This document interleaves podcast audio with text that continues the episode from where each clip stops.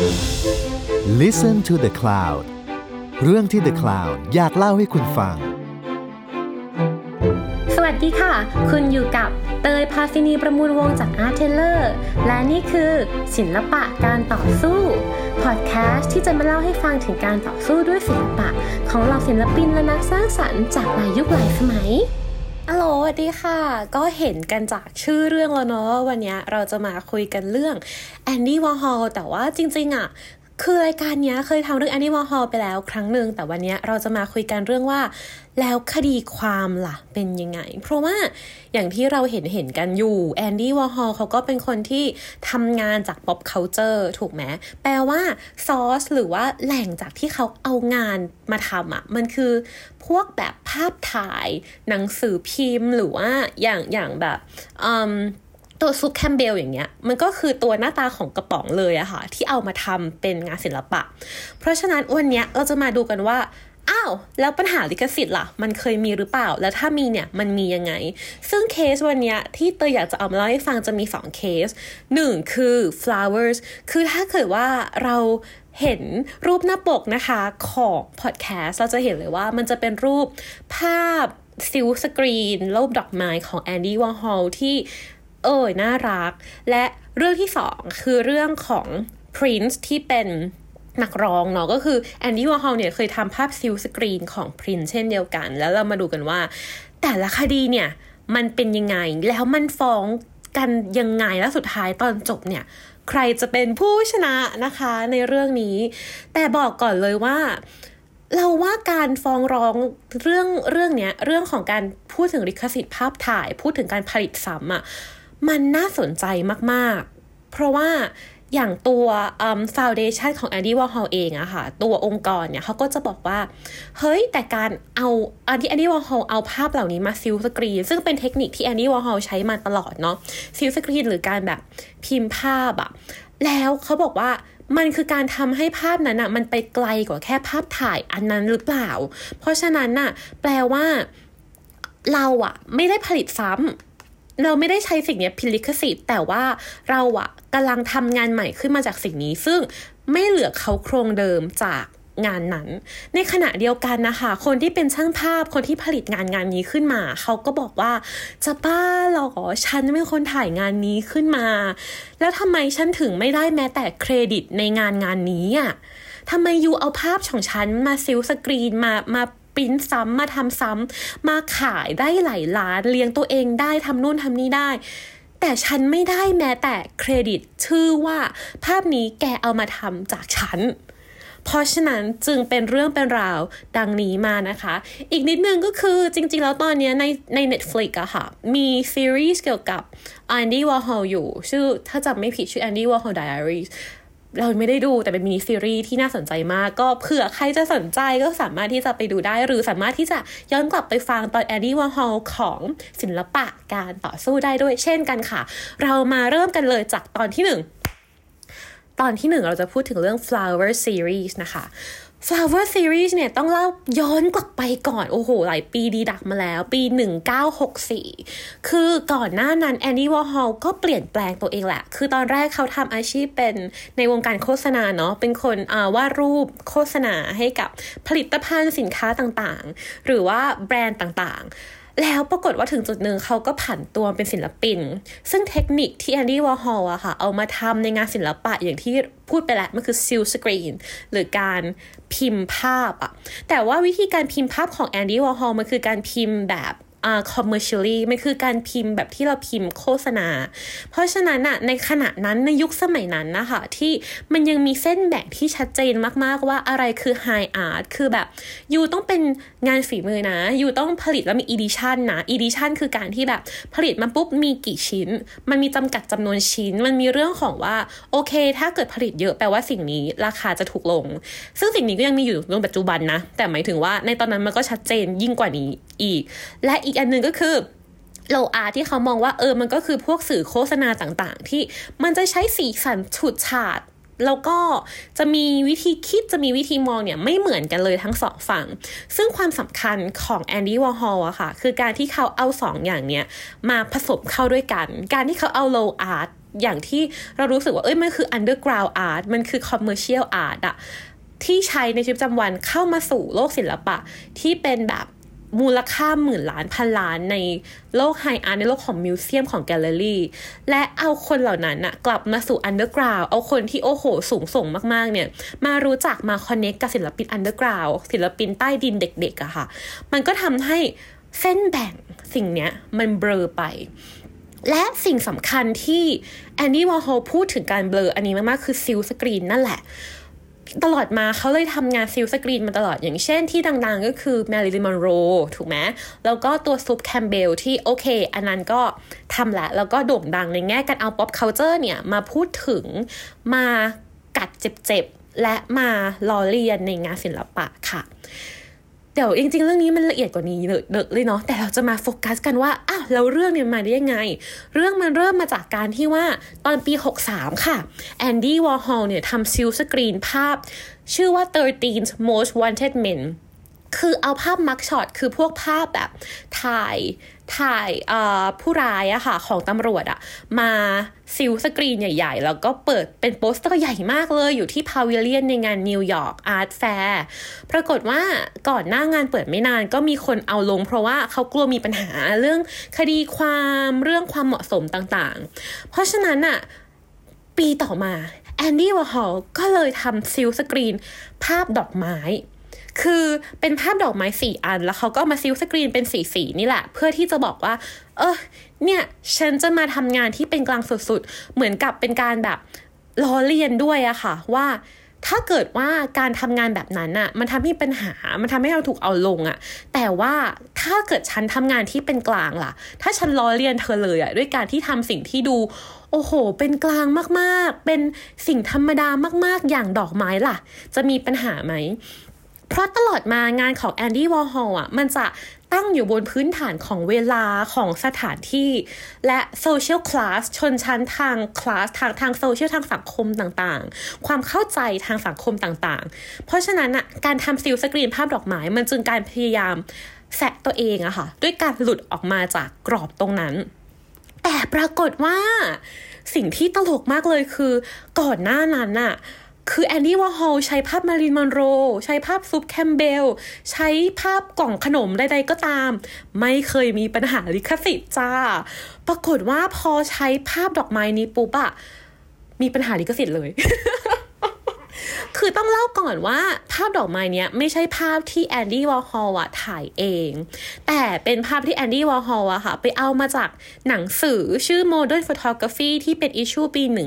1964 โดยภาพนี้เป็นภาพดอกไม้ที่ถ่ายจากร้านอาหารบาร์เบโดส โดยแพทริเชียคอลฟิลด์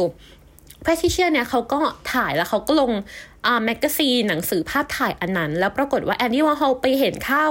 แล้วก็เอามาทำเป็นงานศิลปะอันนี้ ซึ่งจริง ๆ แล้วสำหรับเรานะ การที่แอนดี้วอร์ฮอลอะค่ะใช้ซอส หรือว่าใช้แหล่งของงานที่เขาทำ silkscreen ซึ่งคือการผลิตซ้ำอะเป็นภาพถ่ายที่ภาพถ่ายเองก็คือศิลปะแห่งการผลิตซ้ำเหมือนกันนะมันจึงเป็นการล้อเล่นและล้อเล่นในตัวเลยว่าเฮ้ยจริง ๆ แล้วอะค่ะ ยุคปัจจุบันในนั้นในตอนนั้นที่เป็นยุค pop culture ทุกอย่างคือ วัฒนธรรมปอบแล้วอะทุกอย่างจะมาไวทุกอย่างจะไปไวและทุกอย่างจะ mix เข้าหากันและถูกผลิตซ้ำได้เสมอ การที่มีจำนวนจำกัดอาจจะไม่ได้มีค่าอีกแล้ว ก็ได้ในโลกอนาคต นั่นคือสิ่งที่แอนดี้วอร์ฮอลพูด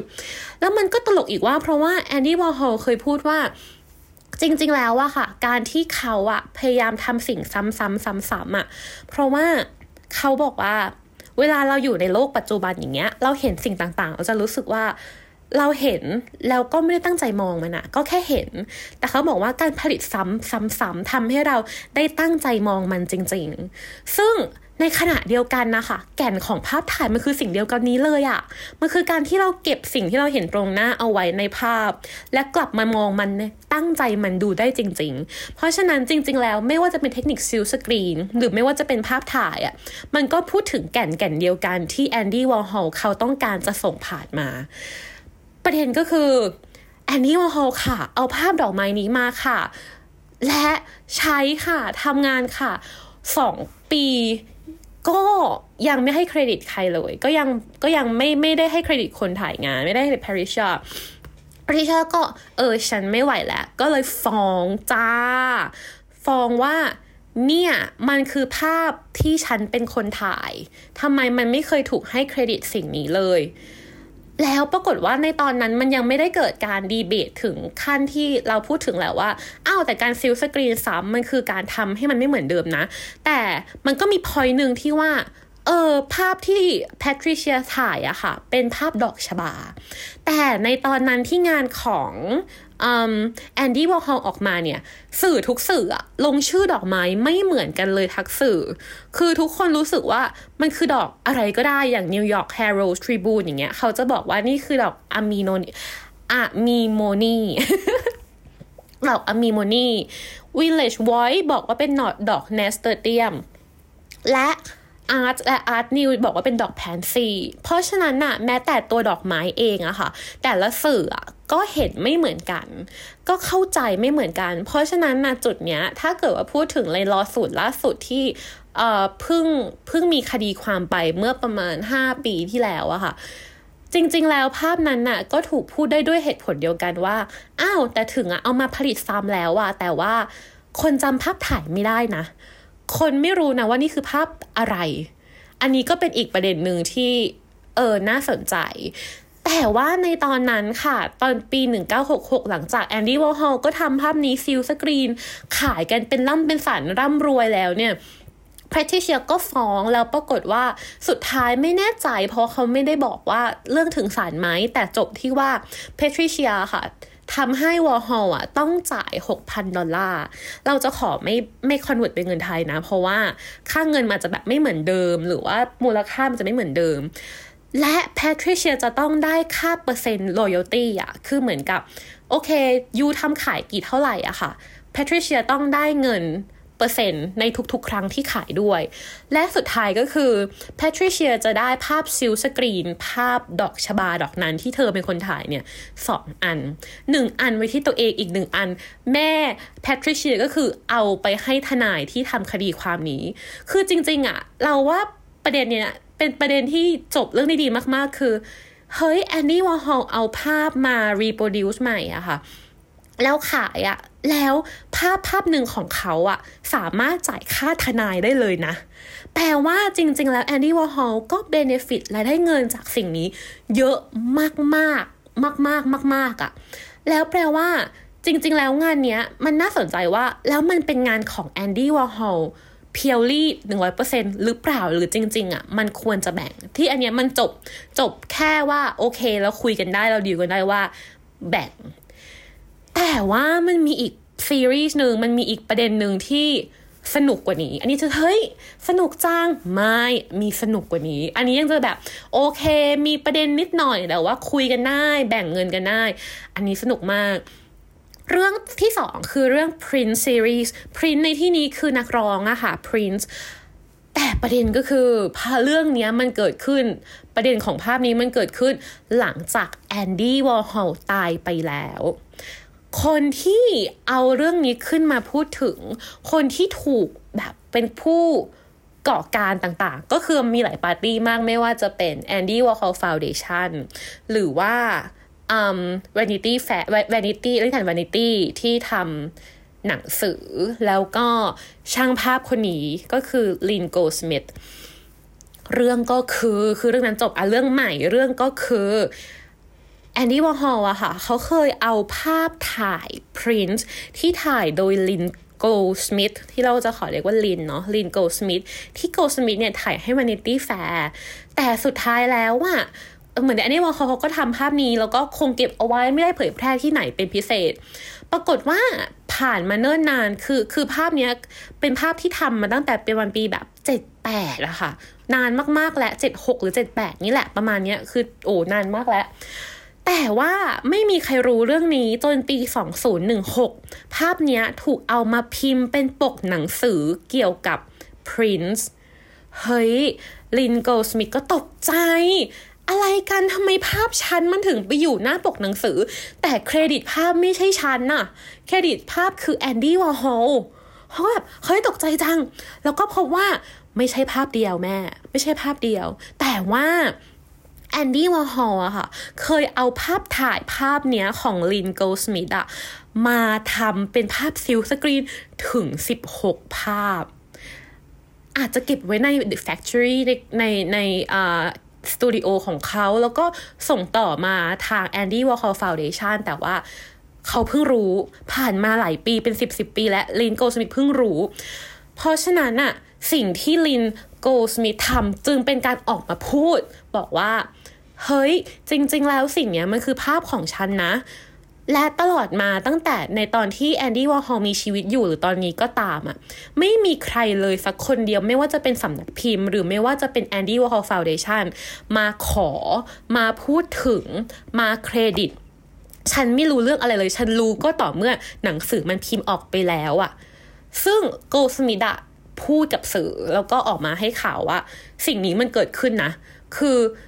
แน่นอนว่าแอนดี้วอร์ฮอลเขาทำงานเยอะมาก และมันน่าจะมีงานที่เขาทำโดยที่ไม่ได้ให้เครดิต หรือว่าไม่ได้ขอซอสที่เขาเอามาจาก pop culture นั่นเองก็ตามอะค่ะ เพราะฉะนั้นนะนี่จึงเป็นอีกเคสหนึ่งที่ลินโกสมิธอาจจะบอกว่า เพราะฉะนั้นนะ you เป็นช่างภาพ you เป็น artist ไม่ว่าจะแขนงไหนอะให้ aware เอาไว้นะว่าสิ่งเนี้ยมันเกิดขึ้นได้เสมอ และมันสามารถที่จะเกิดกับใครก็ได้ แต่ คือลินโกสมิธไม่ใช่คนฟ้องงานนี้ ปรากฏว่า Andy Warhol Foundation จ้ะอีกครั้งแอนดี้เขาตายไปแล้ว คนที่ฟ้องคือ Foundation คือเหมือนแบบปกติแล้วอะค่ะ ศิลปินที่เสียชีวิตไปแล้วอะถ้าเกิดว่าเป็นศิลปินที่ดังมาก ๆ อย่างเช่นแอนดี้วอร์ฮอลเองก็ตามหรือเป็นช่างภาพที่ดังมาก ๆ เองก็ตามอย่างเช่นแบบอองรีการ์ติเยร์เบรซงหรือว่าแอนเซลอดัมหรือ ใครก็ตามอะที่งานของเขามีมูลค่าสูงมากๆ แล้วเขาและแล้วมันมีปัญหาเรื่องลิขสิทธิ์ มีปัญหาเรื่องสิทธิ์ที่มีมูลค่าหลายพันล้านนะคะ เขาจะต้องตั้งเป็น foundation ขึ้นมาเพื่อดูแลเลก a ซี่หรือว่าผลงานทั้งหมดที่เกิดขึ้น ในช่วงชีวิตของคนคนนั้น ซึ่งคำว่า legacy ตรงนี้มันไม่ได้หมายความถึงแค่ตัวงานภาพถ่าย หรือว่างานภาพวาดชิ้นชิ้นนั้นที่เป็นงานศิลปะนะ แต่รวมถึงเรื่องราวของคนคนนั้น รวมถึงข้าวของด้วยเช่นกัน เพราะฉะนั้นงานนี้ค่ะ Andy Warhol Foundation ค่ะ ก็คือฟ้องเลยจ้ะ เอ้ยเราก็อาจจะงง เอ๊ะจะฟ้องอะไร จะฟ้องอะไรโกลสมิธ โกลสมิธแค่บอกว่าเธอใช้ใช้ภาพของฉันนะ เธอไม่เคยมาขอฉันเลยนะ Foundation ฟ้องบอกว่า นี่คือการ discredit นี่คือการที่ตัวโกลสมิธเนี่ยทำให้ Foundation เนี่ยเสียชื่อเสียง บอกว่าเธอทำให้ฉันดูแย่ เพราะฉะนั้นน่ะฉันจะฟ้องเธอโกลสมิธก็แบบ เฮ้ยเธอถามจริง แล้วเรื่องเนี้ยลืมบอกปีแล้วขอโทษ ปีที่เกิดเรื่องนี้คือปี 2017 ปี 2017 เริ่มเกิดการฟ้องขึ้นโดยคนฟ้องปาร์ตี้แรก คือ Foundation ของแอนดี้วอร์ฮอลฟ้องลินโกลด์สมิธแล้วตอนนั้นน่ะคือลินโกลด์สมิธก็ออกมาพูดผ่านสื่อหลายๆ ครั้งเลยว่า จริง ๆ แล้วเรื่องเนี้ยมันไม่ใช่เรื่องของเงินด้วยซ้ำอะแต่มันคือเรื่องของ copyright อะ แล้วแล้วทำไม you จะต้องฟ้องฉันวะ เพราะฉะนั้นอะลินโกลด์สมิธจึงตัดสินใจที่จะฟ้องกลับ และฟ้องกลับไม่ได้ฟ้องกลับเรื่องหมิ่นประมาทหรืออะไร แต่ฟ้องกลับเรื่อง copyright หรือเรื่องลิขสิทธิ์ภาพ ซึ่งเธอพูดอย่างชัดเจนมากๆว่า การฟ้องร้องครั้งเนี้ย ใช่ฉันเสียค่าทนายแพง ฉันเสียค่าดำเนินการฉันเสียทุกอย่างที่แพงมากๆ แต่ฉันจะไม่ยอมจบแค่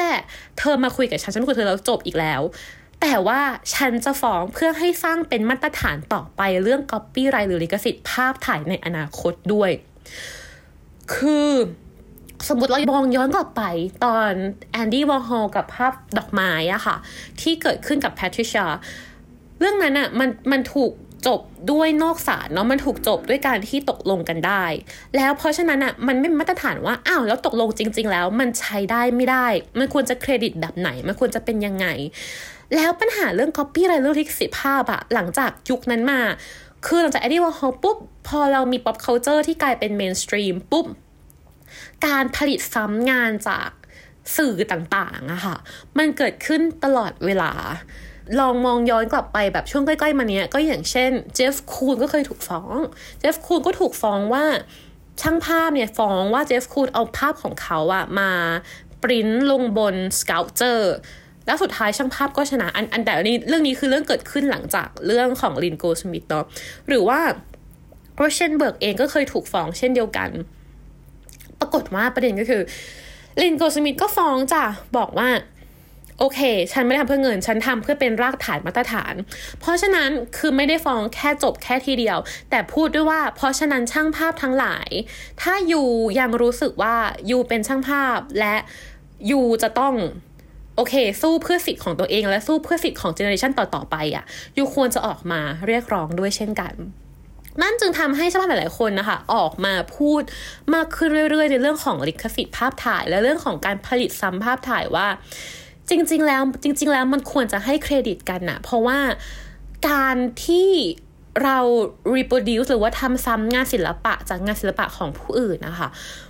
บางทีมัน คือคืออย่างเช่นคือการแบบ reproduce ผ่าน pop culture หรืออะไรก็ตามมันคืองานศิลปะชิ้นหนึ่งเหมือนกัน ในแง่หนึ่ง เพราะฉะนั้นมันควรจะเกิดการคุยกันมากกว่าการหยิบมาใช้เฉยๆ เราไม่ได้บอกว่าเฮ้ยทำไม่ได้นะ แต่เรามองว่ามันควรจะเกิดขึ้นบน agreement หรือว่าบนการพูดคุยกันทางทั้งสองฝ่าย และมีพี่ที่เราชื่นชมและเคารพมากๆคนหนึ่งเคยพูดกับเราว่าเครดิตคนอื่นเหมือนที่เราอยากถูกเครดิต เพราะฉะนั้นอะเราจึงเชื่อมากๆว่า จริง ๆ แล้วมันควรจะเครดิต ซึ่งสุดท้ายค่ะ สรุปนะคะจบก็คือโกลด์สมิธชนะ และ foundation ของแอนดี้วอร์ฮอลอะก็ต้องจ่ายเงินให้โกลด์สมิธแต่อันนี้เขาไม่ได้บอก ว่าสุดท้ายเงินเท่าไหร่เขาไม่ได้แบบออกมาบอกกับสื่อ แต่ที่แน่ๆคือ ชนะ เพราะฉะนั้นอะตอนนี้มันจึงเป็นมาตรฐานหนึ่งในวงการศิลปะไปแล้วเรื่องของการเครดิต หรือเรื่องของการเอางานของคนอื่นๆนะคะมา reproduce หรือว่าเอามาใช้ในงานศิลปะของตัวเองว่า โอเคมันอาจจะมีเส้นบางอย่างมี barrier บางอย่าง มีไม่ barrier สิมีเส้นบางอย่าง และมีสิ่งบางอย่างที่ควรจะทำด้วย ที่ควรจะเครดิต หรือที่ควรจะคุยกับเขา สิ่งเนี้ยมันน่าสนใจอย่างหนึ่งเพราะว่าจริง ๆ แล้วอะถ้าเกิดเราดูเรื่องคดีความทางด้านศิลปะในต่างประเทศในอเมริกาเองก็ตามเป็นหลักเนาะเราจะเห็นว่าปกติเวลาเขาสู้กันนะเขาจะสู้กันผ่านสองอย่างหนึ่งคือการใช้ประเด็นเรื่อง fair use คือ กฎหมายลิขสิทธิ์นะคะมันพึ่งมันมันมันไม่ใช่พึ่งสิ มันเปลี่ยนเมื่อประมาณปี 1978 แล้วเพิ่มเรื่อง fair use เข้ามาของอเมริกานะ คือประเด็นที่ว่าโอเค งานชิ้นหนึ่งออกมา ไม่ว่าจะงานอะไรก็ตามอะ่ะ มันควรจะมี fair use คือการใช้อย่างอย่างยุติธรรมอะ่ะ ว่าโอเคออกมาแล้วใครสามารถที่จะใช้ได้บ้าง หรือว่าจริง ๆ แล้วการใช้แบบนี้มันไม่แฟร์กับคนอื่น ซึ่งอันเนี้ยเป็นประเด็นที่ต้องไปคุยกันต่อในศาลหรือกับผ่านทางทนายความอะไรเองก็ตาม และประเด็นที่สองที่เวลามีปัญหาเรื่องโอเค ไม่ว่าจะเป็นเรื่องลิขสิทธิ์ หรือว่าเรื่องเขาเรียกว่าอะไรนะเรื่องของสิทธิ์ของคนถ่ายหรือว่าเรื่องของการไวโอเลตพื้นที่ส่วนตัวเองก็ตามอะค่ะ มันจะมีประเด็นเรื่องของ for art sake คือการทำสิ่งนี้เพื่อศิลปะอย่างเดียว ต้องอย่างเดียวด้วยนะ ไม่ใช่ว่า โอเคทำปุ๊บแล้วสุดท้ายเอาไปขายอะไรก็ได้ แต่ว่าการต่อสู้ในชั้นศาลนะอย่างเช่นเคสของอาร์นสเวนซันที่เขา